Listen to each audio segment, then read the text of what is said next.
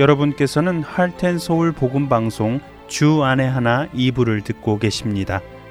주 안에 하나 2부에는 구약 성경에 나오는 이스라엘 왕들의 이야기를 공부해보는 왕들의 이야기와 은혜의 설교, 그리고 쉽게 지나쳤던 말씀들을 다시 살펴보며 더 깊게 묵상하는 내 입술의 묵상이 준비되어 있습니다. 먼저 왕들의 이야기로 이어집니다.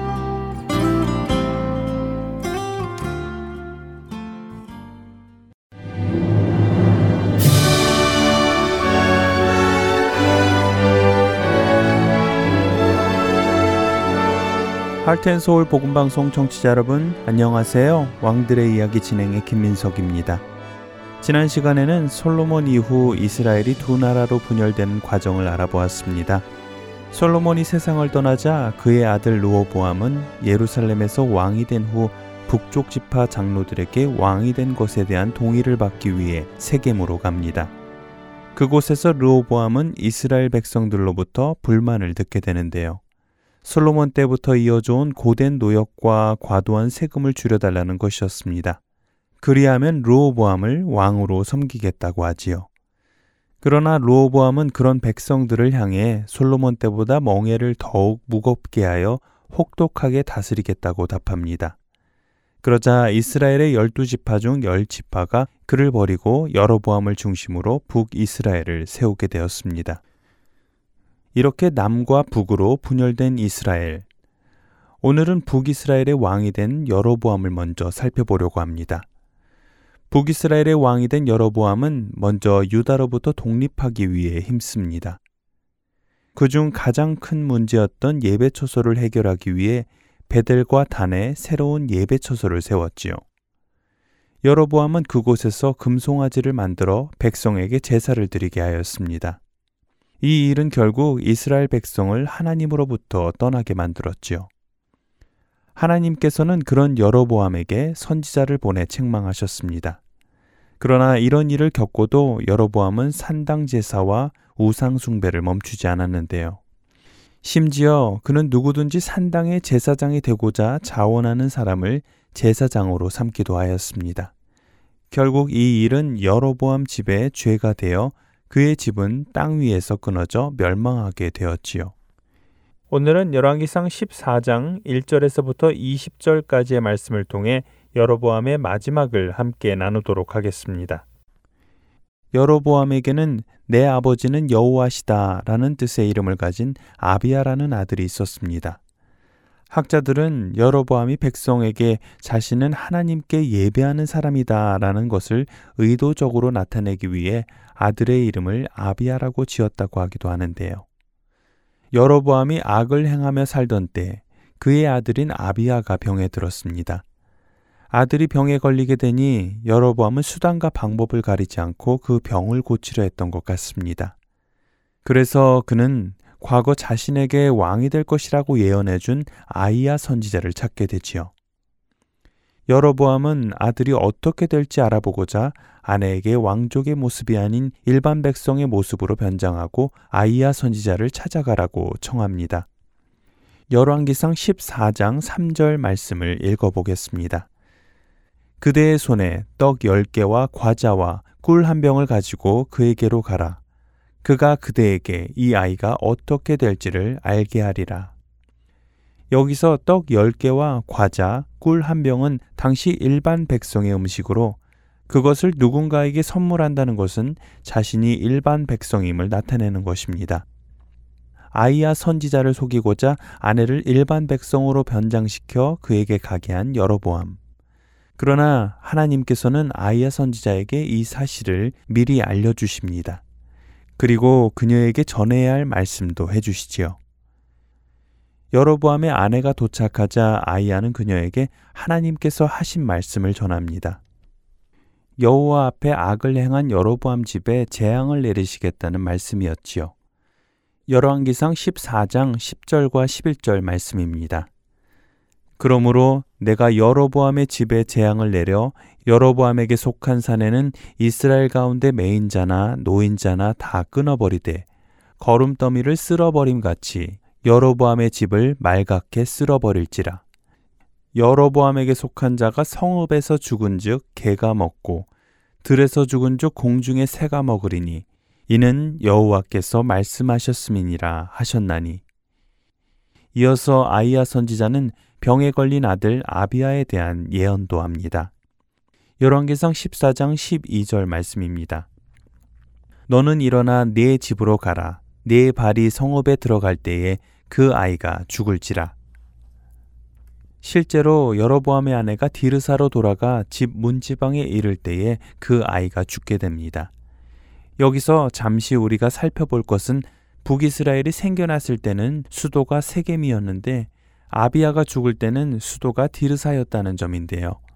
학자들에 의하면 여로보암이 북이스라엘을 통치하는 동안 이스라엘은 이집트의 침공을 받아 수도를 세겜에서 요단 동편에 있는 브누엘로 옮겼고 그 후에 다시 디르사로 수도를 이전했다고 합니다. 여로보암은 하나님의 택하심으로 이스라엘의 주권자가 되었지만 하나님의 명령을 지켜 전심으로 하나님을 따르고 하나님 보시기에 정직한 일만 행하였던 다윗과는 달리 악을 행하고 우상을 만들어 하나님을 노엽게 하였습니다. 그뿐 아니라 북이스라엘로 하나님 앞에 범죄케 하였지요. 이에 여호와께서는 북이스라엘을 버리기로 하십니다. 하나님 앞에 악을 행하던 여로보암은 주전 931년부터 주전 910년까지 22년간 북이스라엘 통치하다가 장사되었고 그 뒤를 이어 아들 나답이 북이스라엘의 왕위를 계승합니다. 한편 이 시기 르호보암이 왕으로 있던 남유다는 어떠했을까요? 왕들의 이야기, 다음 시간에는 르호보암 왕이 다스리던 남유다의 상황을 함께 나누어 보도록 하겠습니다. 다음 시간에 뵙겠습니다. 안녕히 계세요.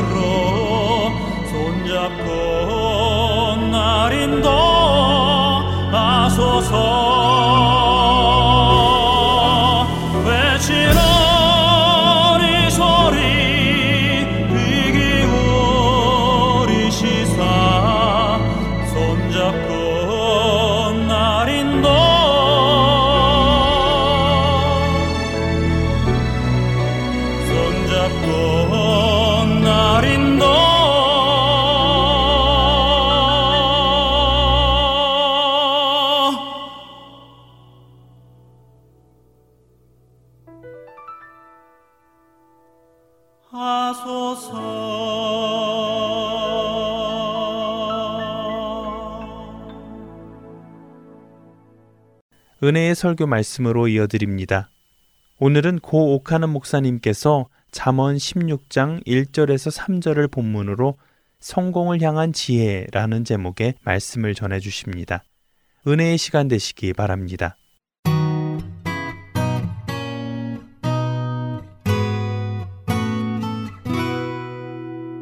잠언 16장 1절부터 3절까지 우리 교독합니다.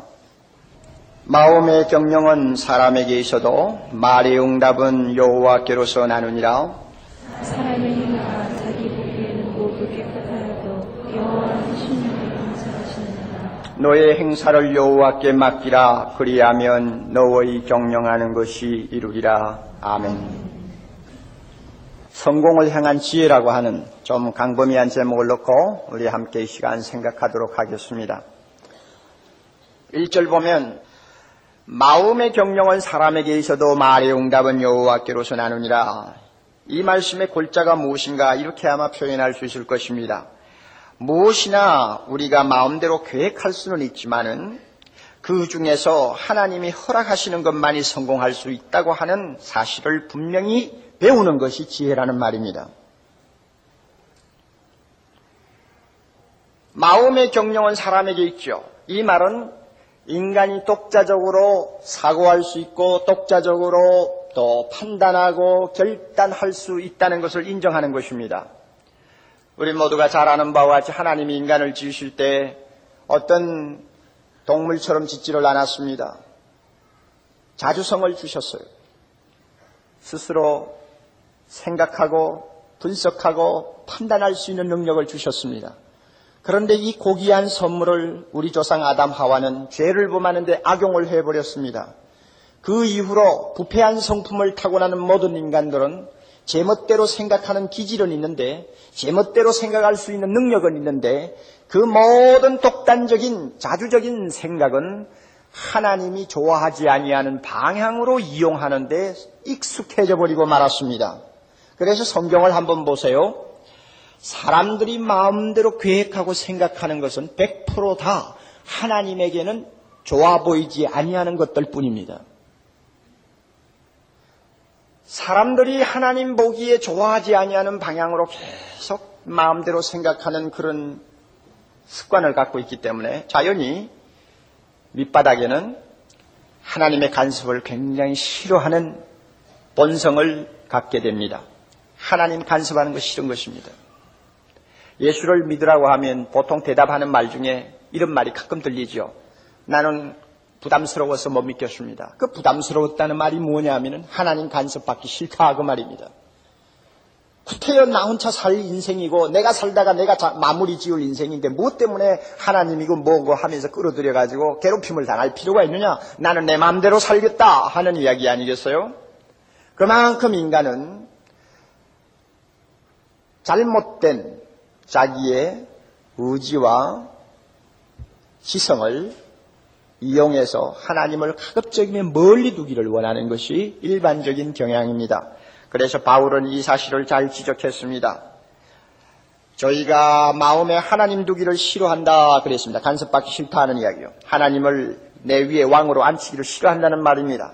그래서 하나님이 어떻게 하셨나요? 제 마음대로 하도록 내버려 두었다고 그랬어요. 하나님께서 저희를 그 상실한 마음대로 내버려 두어서 하나님 앞에 합당치 못한 일 마음대로 하도록 내버려 두었다고 했습니다. 오늘 이것이 오늘 우리 인간 삽니다. 인간의 정신계입니다. 이것이 인간들의 모든 습관이요. 사고의 방향입니다. 불행하게도 예수 믿는 사람들 가운데 아직도 이런 옛 사람의 습관을 내버리지 못하고 있는 분들이 가끔 있어요. 다시 말하면 제 마음대로 계획하고 생각하고 제 마음대로 다 해버린다 그 말입니다. 흔히 기도할 때 가만히 들으면은 하나님 나는 이렇게 하려고 합니다. 하나님 도와주세요. 그러니까 내가 계획한 것이니까 꼭 도와주시오 하는 반공갈조의 기도입니다. 가만히 들으면 그게 상당히 믿음인 것 같아도 어떤 면에는 지혜로운 기도는 아닙니다. 그것보다 더 앞서야 될 문제가 하나 있는데 사람들은 거기에는 생각이 미치지 못하는 것입니다. 그래서 자기 혼자 계획 다 세우고 그 다음에 다 결정한 다음에 하나님 앞에 가서는 도와주십시오. 가끔 보면 여러분 제가 이렇게 말씀드리면은 동의를 하실지 모르겠어요. 예, 성경적이라고 봅니다. 우리가 여러 가지 생에 대한 계획과 또 여러 가지 그 성공하고자 하는 어떤 플랜을 짤 수는 있습니다만은 그 모든 플랜이 다 성공하는 것은 우리에게 축복이 아닙니다. 다시요. 내 마음이 원하는 것이 전부 다 되는 것은 하나님이 바라는 성공이 아닙니다.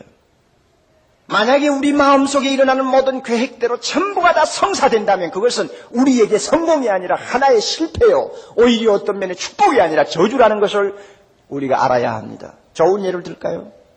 솔로몬을 여러분이 잊을 수가 없을 것입니다. 전도서 2장을 보면 솔로몬이 어떻게 살았나 하는 자기 이력서를 적어놨어요. 전도서 2장에 있는 이력서는 솔로몬이 하나님을 모시고 사는 생활이 아닙니다. 하나님을 일단 옆으로 밀쳐놓고 간섭받기 싫으니까 하나님을 일단 뒤로 제쳐놓고 그 다음에 내 마음에 원하는 대로, 내 눈이 좋아하는 대로, 내가 기뻐하는 대로 무엇이든지 다 해보는 인생, 시험적인 인생을 살았습니다. 그래서 그는 눈으로 보기 좋으면 하나도 막지를 않았다고 했습니다. 마음에 원하는 것이 있으면 하나도 막지를 않았다고 했습니다. 못해본 것이 하나도 없는 인생을 살았습니다. 마음의 계획대로 다 한 거예요. 그러면 사람들이 볼 때 솔로몬이야말로 진짜 성공한 사람이요, 축복받은 사람이라고 할 수 있을지 모릅니다. 그러나 그가 나중에 지나서 자기 스스로 고백한 것을 여러분이 들으시면 합니다. 그 후에 본적 내 손으로 한 모든 일과 수고한 모든 수고가 다 헛되어 바람을 잡는 것 같다. 뭐가 손에 들어옵니까? 일생 동안 마음 계획대로 다 해보았더니 바람을 잡는 것처럼 남아있는 것은 빈 공간뿐이요. 아무 의미가 없는 인생을 산 것으로 끝났다 그 말입니다. 솔로몬을 보고 여러분이 성공했다고 말할 수 있습니까? 그래서 솔로몬은 전도서 10장 11절에 묘한 말을 한마디 했습니다. 한번 들어보세요. 아마 듣고는 여러분이 얼른 이해가 안 될 거예요. 방수를 베풀기 전에 뱀에게 물렸으면 슬객은 무용하니라. 무슨 뜻이에요? 여러분, 인도에 저는 못 가봤습니다만 인도에 가보시면 그 독사를 주머니에 넣어가지고 길바닥에 앉아서는 피리를 불어가지고 독사가 춤을 추게 하고 그것을 구경하는 사람에게 돈을 얻어서 그 먹고 사는 사람들 있지 않습니까? 성경에는 그 사람을 술객이라고 그랬는데 한번 상상해 보세요. 피리를 불어서 독사를 춤추게 하는 술객이 말이죠. 독사를 춤추게 하기도 전에, 돈도 벌기 전에 뱀에게 자기가 먼저 물렸다고 한다면 얼마나 어리석은 짓입니까? 그날은 전부가 허탕입니다. 그러니까 뱀을 춤추게 하는 술객은 우선적으로 중요한 지혜가 있어야 되는데 그것은 뭐냐 하면 자기가 뱀에게 물리지 않고 뱀을 춤추게 하는 것입니다. 솔로몬이 왜 이 말을 했는지 압니까? 자기 인생을 되돌아보니 자기 마음의 계획대로 다 해봤는데 그 인생이야말로 무엇인가 하면 뱀을 춤추게 하려다가 먼저 물린 술객과 같은 그런 인생이었다 하는 것을 자기가 말하는 것입니다. 물린 사람은 다른 사람이 아니라 자기 자신이다 하는 것입니다. 여러분, 솔로몬의 생을 보세요. 여자 때문에 얼마나 물렸습니까? 재물 때문에 얼마나 물려 상처 입은 사람입니까? 그 권세 때문에 그 평안한 일생 한 번도 고난이 없었던 그 삶 때문에 그는 얼마나 정신적으로 비참한 사람으로 끝났느냐 말이에요. 물린 거예요. 그게 성공입니까? 우리 하나님은 그의 자녀들인 우리가 세상에서 이렇게 뱀에게 물리듯이 물리기를 원치 않습니다. 그러므로 내 생각 모든 것을 다 이루어주지는 않습니다. 다 이루어주면 솔로몬처럼 물려버려요. 믿습니까, 여러분? 믿어요? 타임지에 에세이를 투고한 랜스 모로우가 필리핀의 비극인 그 말코스와 이멜다의 사건을 다루면서 특히 이런 질문을 했습니다. 이멜다 여사가 왜 2,700켤레나 되는 구두를 쌓아놓고 살았을까? 도대체 그 심리의 밑바닥에 무엇이 있을까 하는 데 대한 자기 나름대로의 어떤 진단입니다. 그의 말에 의하면은 하루에 3켤레씩 신어가지고 없앤다고 해도 2년 반이 걸릴 신발을 왜 그렇게 쌓아놨을까? 대답은 간단해요. 부자 되는 것이 너무 좋았기 때문이다. 그래서 신발만 그렇게 쌓아놓은 것이 아니라 그저 자기 손에 들어오는 것은 전부 다 쌓아놔야 직성이 풀리는 사람이에요.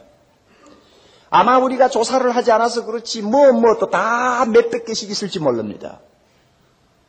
부자 되는 것이 좋은 거예요. 왜 이멜다가 부자 되기를 좋아합니까? 자기 계획이 그거예요. 그래서 어떤 면에는 일국의 대통령 부인으로서 자기 욕구를 충분히 채워본 인생을 살았습니다. 그러나 결론, 얼마나 비참하게 물렸습니까? 독사에게 물린 사람보다 더 비참하게 그는 자기가 쌓아놓은 것에 물렸습니다. 그것이 성공입니까?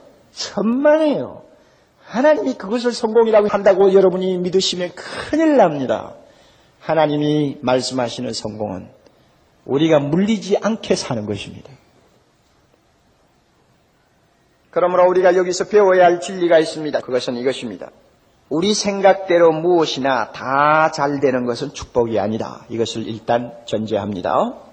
그 다음에 그럼 무엇이 축복이냐? 하나님께서 우리 생각 가운데서 골라주는 것만이 잘 될 때 그것을 성공이라고 할 수 있다. 우리 많은 계획 가운데서 하나님이 보시고 좋다고 생각하셔서 골라잡아 축복해 주시는 그것만이 뭐라고요? 성공이다. 이것을 아는 것이 지혜란 말입니다. 아무리 우리가 마음으로 소원하여 치밀한 계획을 세운 것이라 할지라도 우리를 물 수 있는, 우리를 망하게 할 수 있는 일이면 하나님은 절대 허락지 않습니다. 이것을 알아야 지혜입니다. 이것을 생의 지침으로 알고 살아야 지혜입니다. 이 진리를 철저하게 배워두는 것이 어리석은 생을 피하는 지혜입니다. 이와 같은 지혜를 가지면 우리는 날마다 우리의 생각과 계획을 하나님 앞으로 수시로 들고 나갈 수 있을 것입니다. 그리고 하나님이 보셔서 좋지 않다고 생각하는 것은 전부 다 곤란해 주세요. 그리고 하나님이 보셔서 좋다고 생각하는 생각만, 계획만 나에게 허락해 주세요. 그리고 축복해 주세요. 그러면 하나님 그렇게 해주세요. 주시면 여러분, 무엇이 잘 될 것인지 무엇이 안 될 것인지 복잡한 생각을 가지고 밤낮없이 실험하는 사람과 그 모든 생각을 하나님 앞에 가지고 나가서 다 정리하고 하나님이 뽑아주는 거 한두 가지만 가지고 생각하는 사람과 어느 쪽이 더 효과적으로 생각하는 사람이요, 효과적으로 일하는 사람입니까? 크리스찬은 믿음이 좋으면 인생을 단순하게 삽니다. 크리스찬은 사고를 해도 복잡하게 사고하지 않습니다. 왜냐하면 하나님께서 복잡한 것은 다 걸러내 주시니까. 단순하게 생각할 줄 알고 분명한 것을 놓고 효과적으로 힘을 집중하고 노력을 집중합니다. 마음에 있는 생각대로 다 안 해준다고 여러분이 하나님 앞에 불평하시면 그건 참 지혜를 모르는 분이에요. 자, 두 번째로 2절 가지고 우리 생각해 봅시다.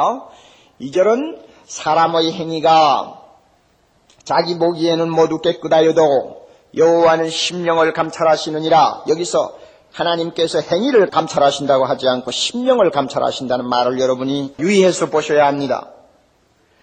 사람의 행위가 자기 보기에는 다 깨끗하다. 참 진리입니다. 사람에게는 괴상한 믿음이 하나 있어요. 어떻게 보면 자기 착각인데요.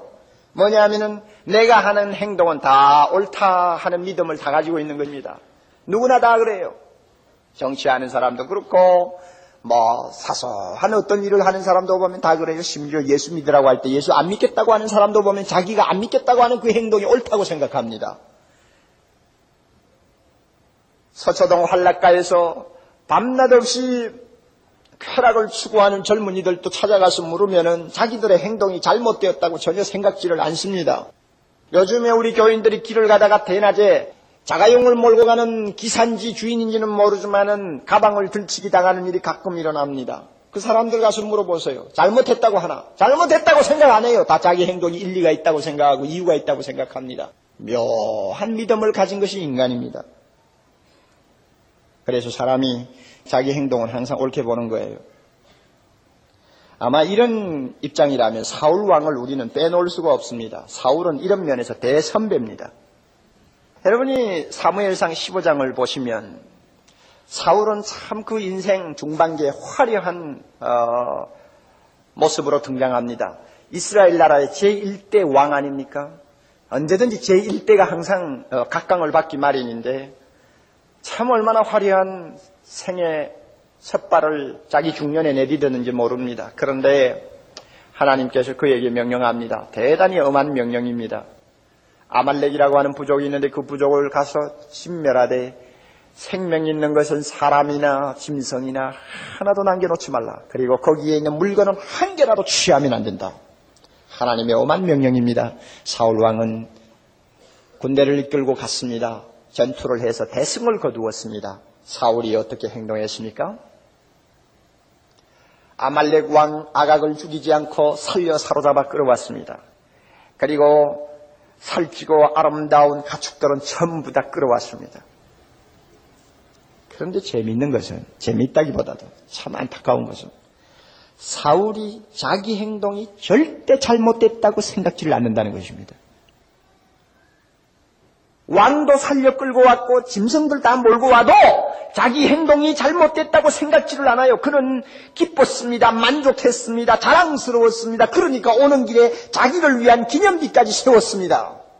어떻게 사울왕이 이렇게 자기 행동을 정정당당하게 보고 생각했을까요? 그거야 현실적으로 보면 너무나 당연하죠. 여러분, 개선 장군인 지금 개선을 해서 오는데 뒤에 적장의 머리를 끌고 오지 않냐면 무슨 개선 장군의 맛이 나겠어. 적장을 묶어서 끌고 와야 개선 장군의 기분이 날 것 아닙니까? 당연한 일이죠. 여러분, 이스라엘 경제 사정이 그렇게 조치를 못하는데 왜 양 한 마리라도 희생을 시킵니까? 나라의 경제에 도움이 될 만한 것이면 한 마리라도 더 끌고 와야죠. 당연한 왕의 결단입니다. 그러므로 끌고 옵니다. 당연하죠. 여러분 한번 생각해 보세요. 부하들은 생명을 걸고 피를 흘리면서 싸웠는데 전쟁에 이긴 이상 부하들을 좀 기분 좋게 해줄 필요가 있고 왕의 위신도 세워야죠. 그러므로 부하들에게 좋은 양들, 좋은 염소들 좀 안겨주는 것은 왕으로서 당연히 할 일입니다. 그러니 사울이 생각할 때 자기 행동이 전혀 잘못된 것이 없는 거예요. 당연한 거예요. 그래서 의기양양하게 다 끌고 왔습니다.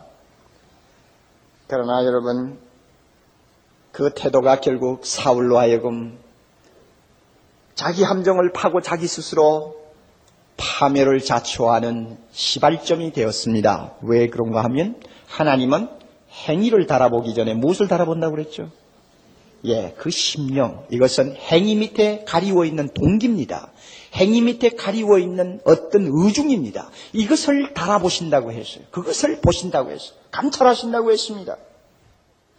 사울왕은 행동으로는 모든 것이 떳떳하게 보였지만 그 중심 동기는 철저하게 자기 중심입니다. 하나님의 명령은 조금도 염두에 두지 않았습니다. 자기가 보아서 판단이 오르면 무조건 행하는 이기주의적인 인간입니다. 그러므로 하나님 앞에 그 행동은 전부 악으로 통했습니다.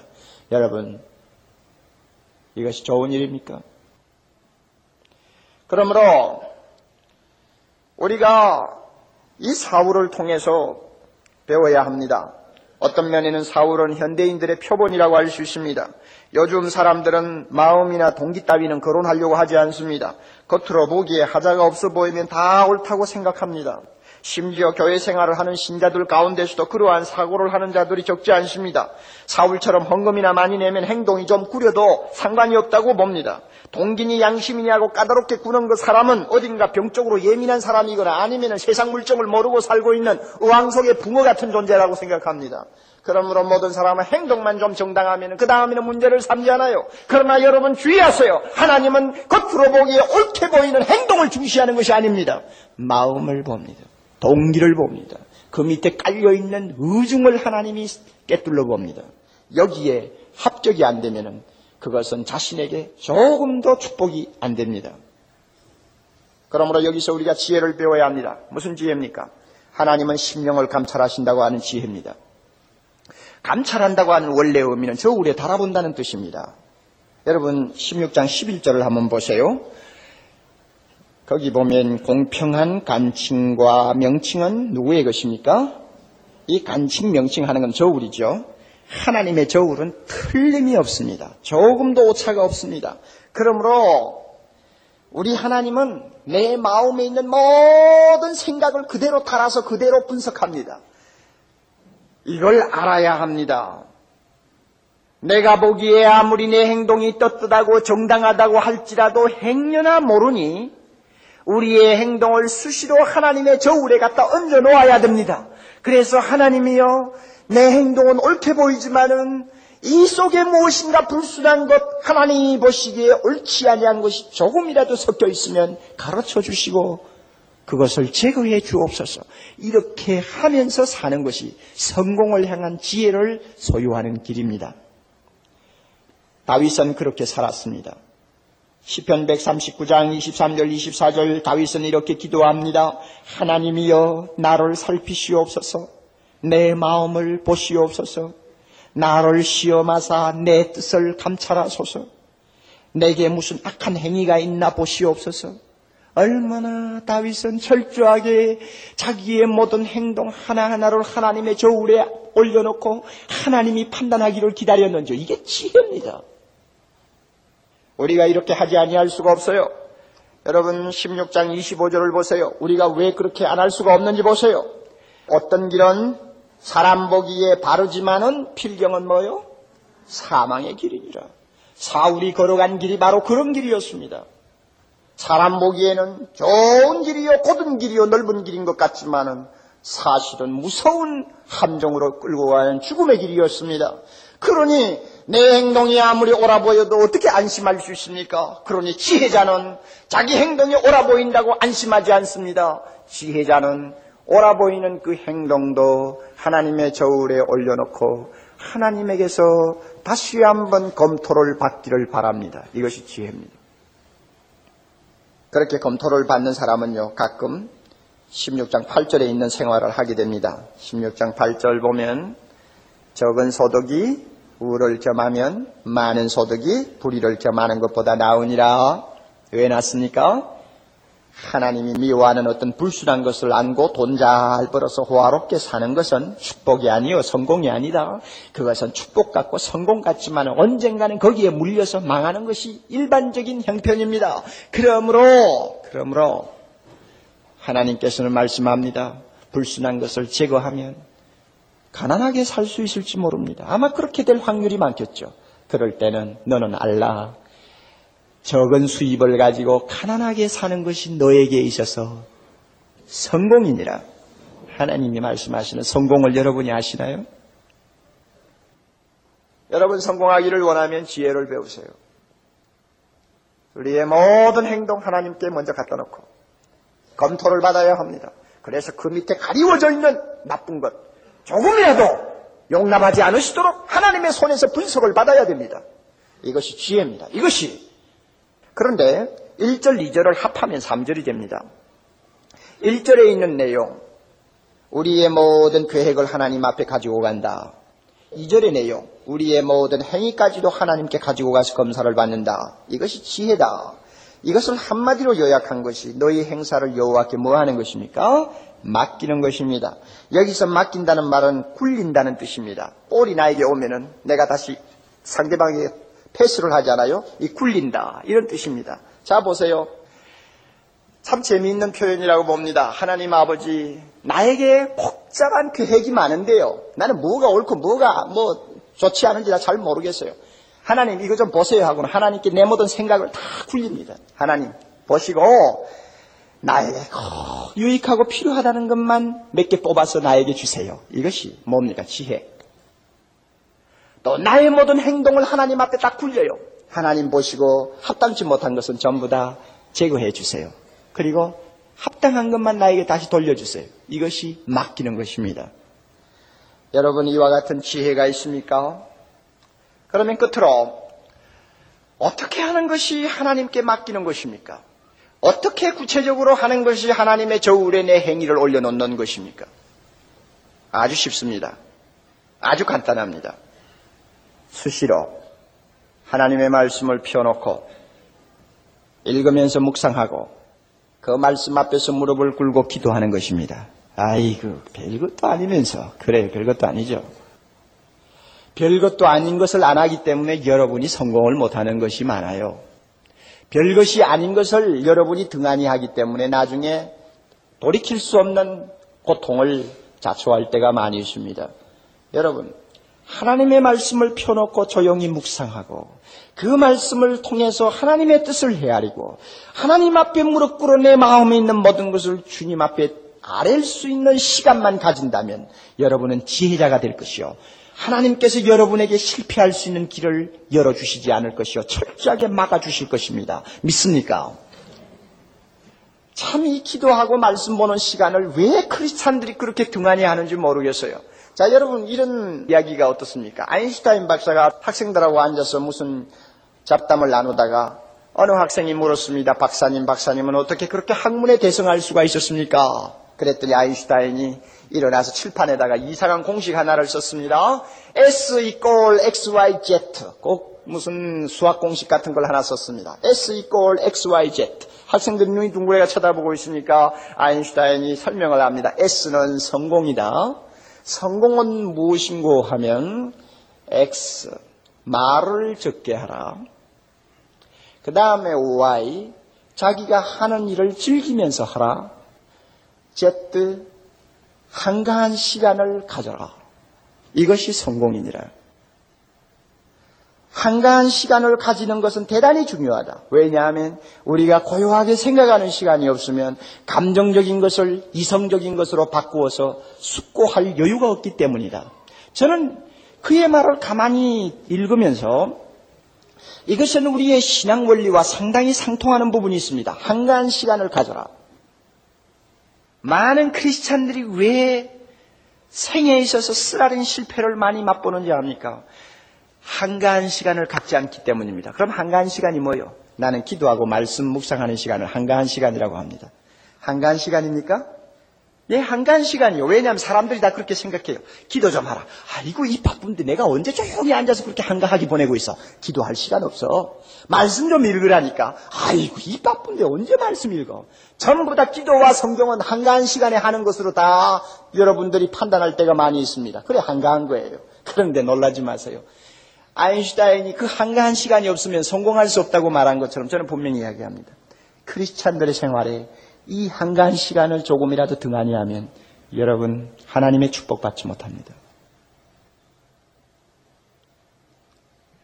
얼마만큼 말씀 앞에 꿇어 엎드립니까? 얼마만큼 말씀을 묵상하면서 시간을 보냅니까? 얼마만큼 기도합니까? 바빠요? 아니요. 제일 바쁘게 해야 할 일이 그 일입니다. 그 일을 할 때 내가 피할 것을 피할 수 있으니 그 일을 할 때 내가 생각하지 아니해야 할 부분을 다 물리칠 수가 있습니다. 그럴 때 하나님이 나에게 지혜를 주십니다. 그러나 그렇게 하지 아니하면 여러분 우리는 언제 함정에 빠질지 모릅니다. 이렇게 말하면 이야기합니다. 참 그거 간섭이야. 정말 그렇습니다. 간섭입니다. 기도해라, 말씀 읽어라 하면 하나님의 간섭이라고 생각합니다. 맞습니다. 간섭입니다. 간섭이라도 보통 힘이 드는 간섭이 아닙니다. 일종의 통제요. 일종의 그것은 우리를 다스리는 일입니다. 예수 믿는 분들 중에 상당한 부분 분들이 이 하나님의 간섭을 참 귀찮게 생각하고 부담스럽게 여기는 경우가 많이 있습니다. 이때까지 안 믿었으면 내가 얼마나 마음이 원하는 대로 마음대로 했을 텐데 그 예수 믿는다고 해놓으니 이것을 하고 싶어도 못하고 저것을 하고 싶어도 못하고 기도해라, 말씀 봐라, 양심을 지켜라, 거짓말하지 말라, 회개하라, 이런 게 있나? 자, 여러분 흔히들 많이 그렇게 생각하지 않습니까? 그래서 어떤 사람은 신앙생활을 떠나는 사람도 있고 어떤 사람은 그 간섭이 귀찮아서 항상 저 뒷전에 와서 잠깐 예배만 보고 하나님이 무슨 말씀하시기 전에 도망가는 거예요. 그래야 내 마음대로 편하게 일할 수가 있으니까. 그런데 여러분, 하나님의 이 간섭이 우리에게 지혜가 됩니다. 이 간섭이 없으면 우리는 망합니다. 저는 조그마한 이야기 하나를 읽었어요. 가오리 연입니다. 가오리 연이 지금 순풍을 타고 하늘 높이 올라갑니다. 얼마나 기분 좋게 올라가는지 모릅니다. 내려다보니 15층 아파트도 맞게 자기 밑에 있습니다. 세상에 뭐 잘 살고 못 사는 거 다 자기 밑에 있습니다. 저 청와대도 자기 밑에 있습니다. 다 백악관도 자기 밑에 있습니다. 얼마나 기분 좋은지 계속 올라가는데 한참 올라가다가 똘컥하고 섰단 말이에요. 더 올라가고 싶은데 안 돼. 가만히 보니 뭐가 뒤에서 땡긴단 말이에요. 실이 다 풀어진 것입니다. 더 올라가고 싶어도 갈 수가 없습니다. 그래서 막 괴로워하고 몸을 비틀고 있는데 바람이 지나가다가 너무 애처로워서 야, 내가 끊어줄까? 실 좀 끊어줄까? 너무 기분이 좋아서 그래 끊어주어 그랬더니 품에서 칼을 뽑아가지고 바람처럼 싹둑 잘라주었습니다. 그 다음 여는 몸을 비틀면서 계속 아래로 떨어져 내렸습니다. 여러분, 우리 중에 이 가오리 영가 같은 생각을 하는 분이 많은지 모르겠어요. 예수 믿고 살려고 하니 사회생활 하기에 부담스러워, 사회생활 제대로 하려니 예수 믿는 게 부담스러워, 그저 중간에 끼어가지고 그저 하나님이 무언가 자꾸 간섭하고 뒤에서 잡아당기는 게 싫어가지고 어떤 때는 부담스럽게 불평할 때가 많이 있습니다. 그때 지나가던 마귀가 내가 좀 끊어줄까? 끊어줘요? 싹도 끊어줘요? 여러분, 끊으면 망합니다. 하나님의 자녀는 하나님의 간섭의 줄을 끊어버리면 망합니다. 그걸 아셔야 돼요. 그러므로 이왕 하나님의 간섭하시는 줄에 꽉 매여 사는 인생일 바에는 철저하게 간섭을 받으면서 내가 잘못될 수 있는 모든 길을 하나님이 피하게 해주시고, 내가 솔로몬처럼 사울처럼 물려서 나중에는 성공이 저주가 되는 그와 같은 운명을 자초하지 않기 위해서 하나님 앞에 날마다 나의 생각과 나의 행동을 검토받기를 원하는 삶을 사는 것이 지혜입니다. 어떻게 할까요? 말씀 앞에 매일 앉으세요. 기도하는 시간을 5분이라도 더 연장하세요. 그것이 제일 중요한 시간입니다. 그 시간을 놓치지 마세요.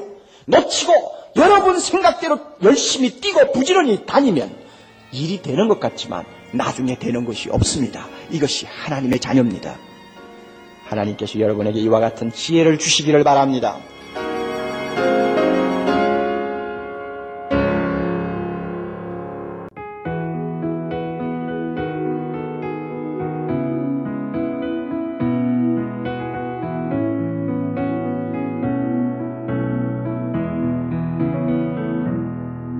그 선하님의 고요히 감사요,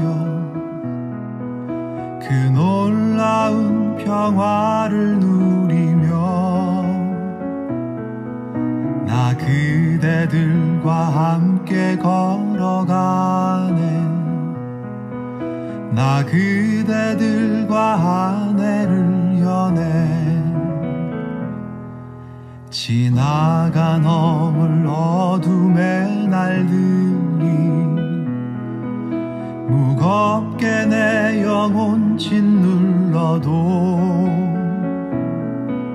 오 주여 우릴 외면치 마시고 약속의 구원을 이루소서. 그 선하님이 우릴 감싸시니 믿음으로 일어날 일 기대하네. 주 언제나 우리와 함께 계셔 하루 또 하루간을 새로워. 주께서 밝히신 작은 촛불이 어둠을 헤치고 타오르네. 그 빛에 우리 모두 하나 되어 온 누리에 비추게 하소서. 그 선하님이 우릴 감싸시니 믿음으로 일어날 일 기대하네. 주 언제나 우리와 함께 계셔 하루 또 하루간을 새로워. 이 고요함이 깊이 번져갈 때 저 가슴 벅찬 노래 들리네. 다시 하나가 되게 이끄소서.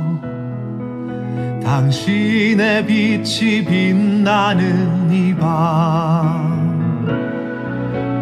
선한 힘이 우릴 감싸시니 믿음으로 일어나릴 기대하네. 주 언제나 우리와 함께 계셔 하루 또 하루가 늘 새로워.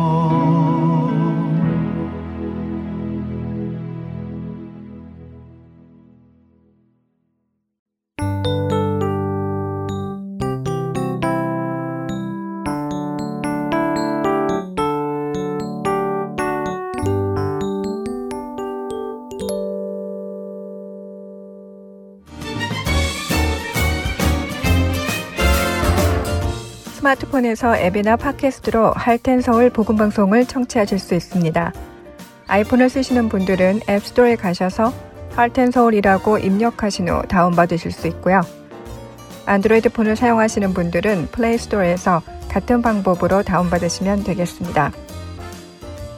팟캐스트 사용자들은 검색창에서 할텐서울 방송을 검색하신 후 다운받으시면 됩니다. 자녀들을 위한 방송도 따로 구분하여 들으실 수 있도록 되어 있습니다.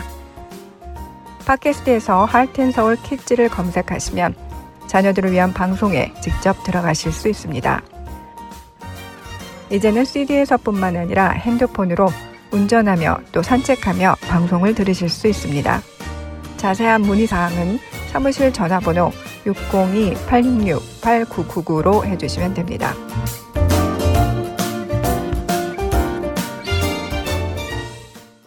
이어서 내 입술의 묵상으로 이어집니다.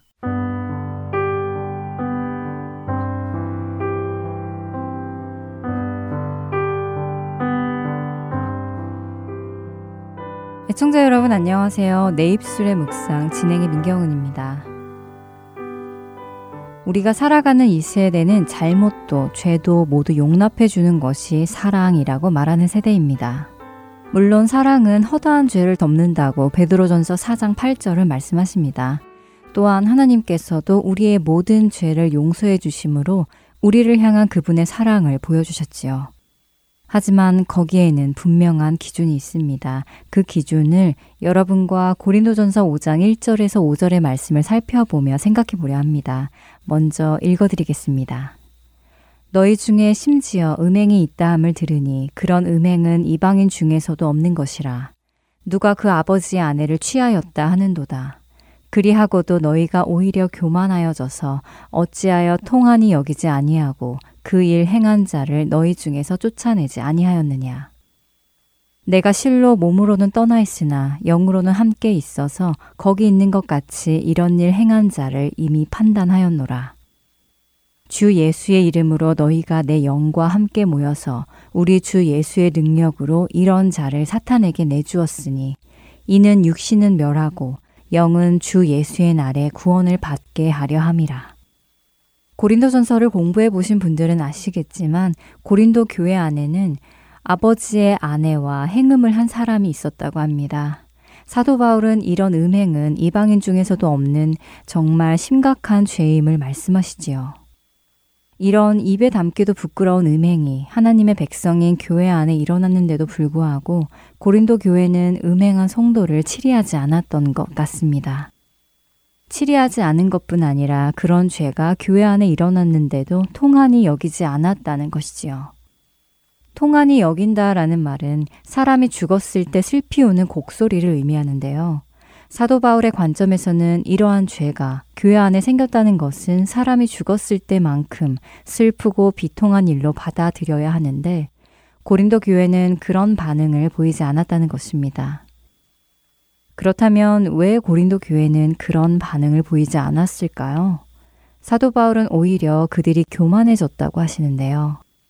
주석을 찾아보면 당시 고린도 교회는 자신들이 영의 사람이 되어서 모든 육체적인 일들로부터 자유하게 되었다는 잘못된 생각을 가지게 되었고 그런 생각 속에서 이러한 음행의 죄가 큰 죄가 아니라고 생각했던 것 같다고 설명합니다. 또한 교회의 한 구성원의 죄가 공동체 전체의 죄로 받아들여야 함에도 불구하고 무심했다고 설명하지요.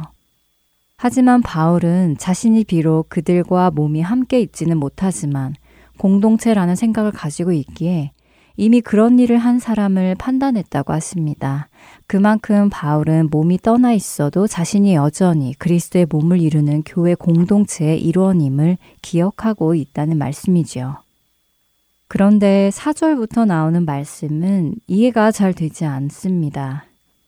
주 예수의 이름으로 너희가 내 영과 함께 모여서 우리 주 예수의 능력으로 이런 자를 사탄에게 내주었으니 이는 육신은 멸하고 영은 주 예수의 날에 구원을 받게 하려 함이라.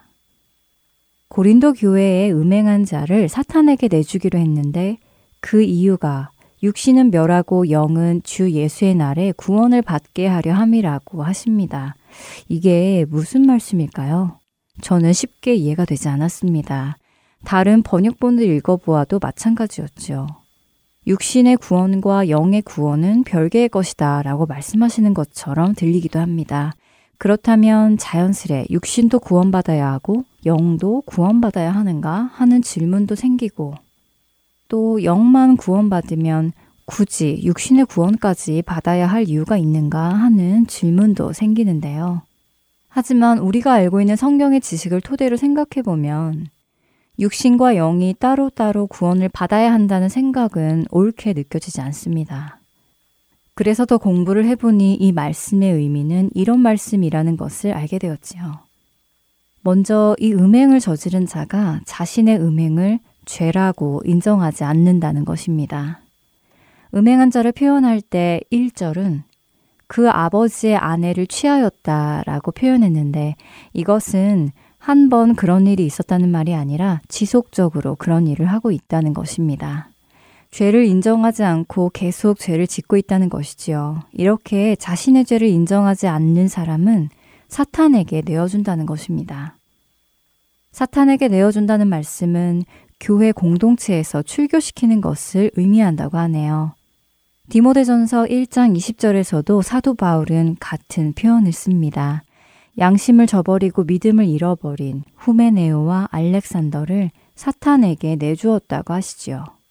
그러니까 그들을 교회 공동체에서, 다시 말해 예수 그리스도 안에서 출교시켰다는 것입니다.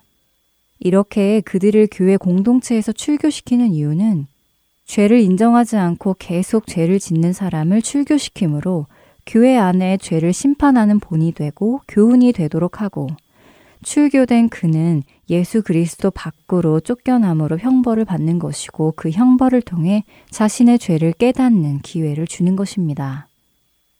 교회는 이처럼 참된 사랑의 원리인 징계를 실시함으로 하나님의 사랑이 다시 그들에게 미칠 수 있는 기회를 제공하고 그들이 자신의 죄를 깨닫고 다시 돌아올 수 있도록 해야 한다는 것이 이 말씀의 의미라는 것입니다.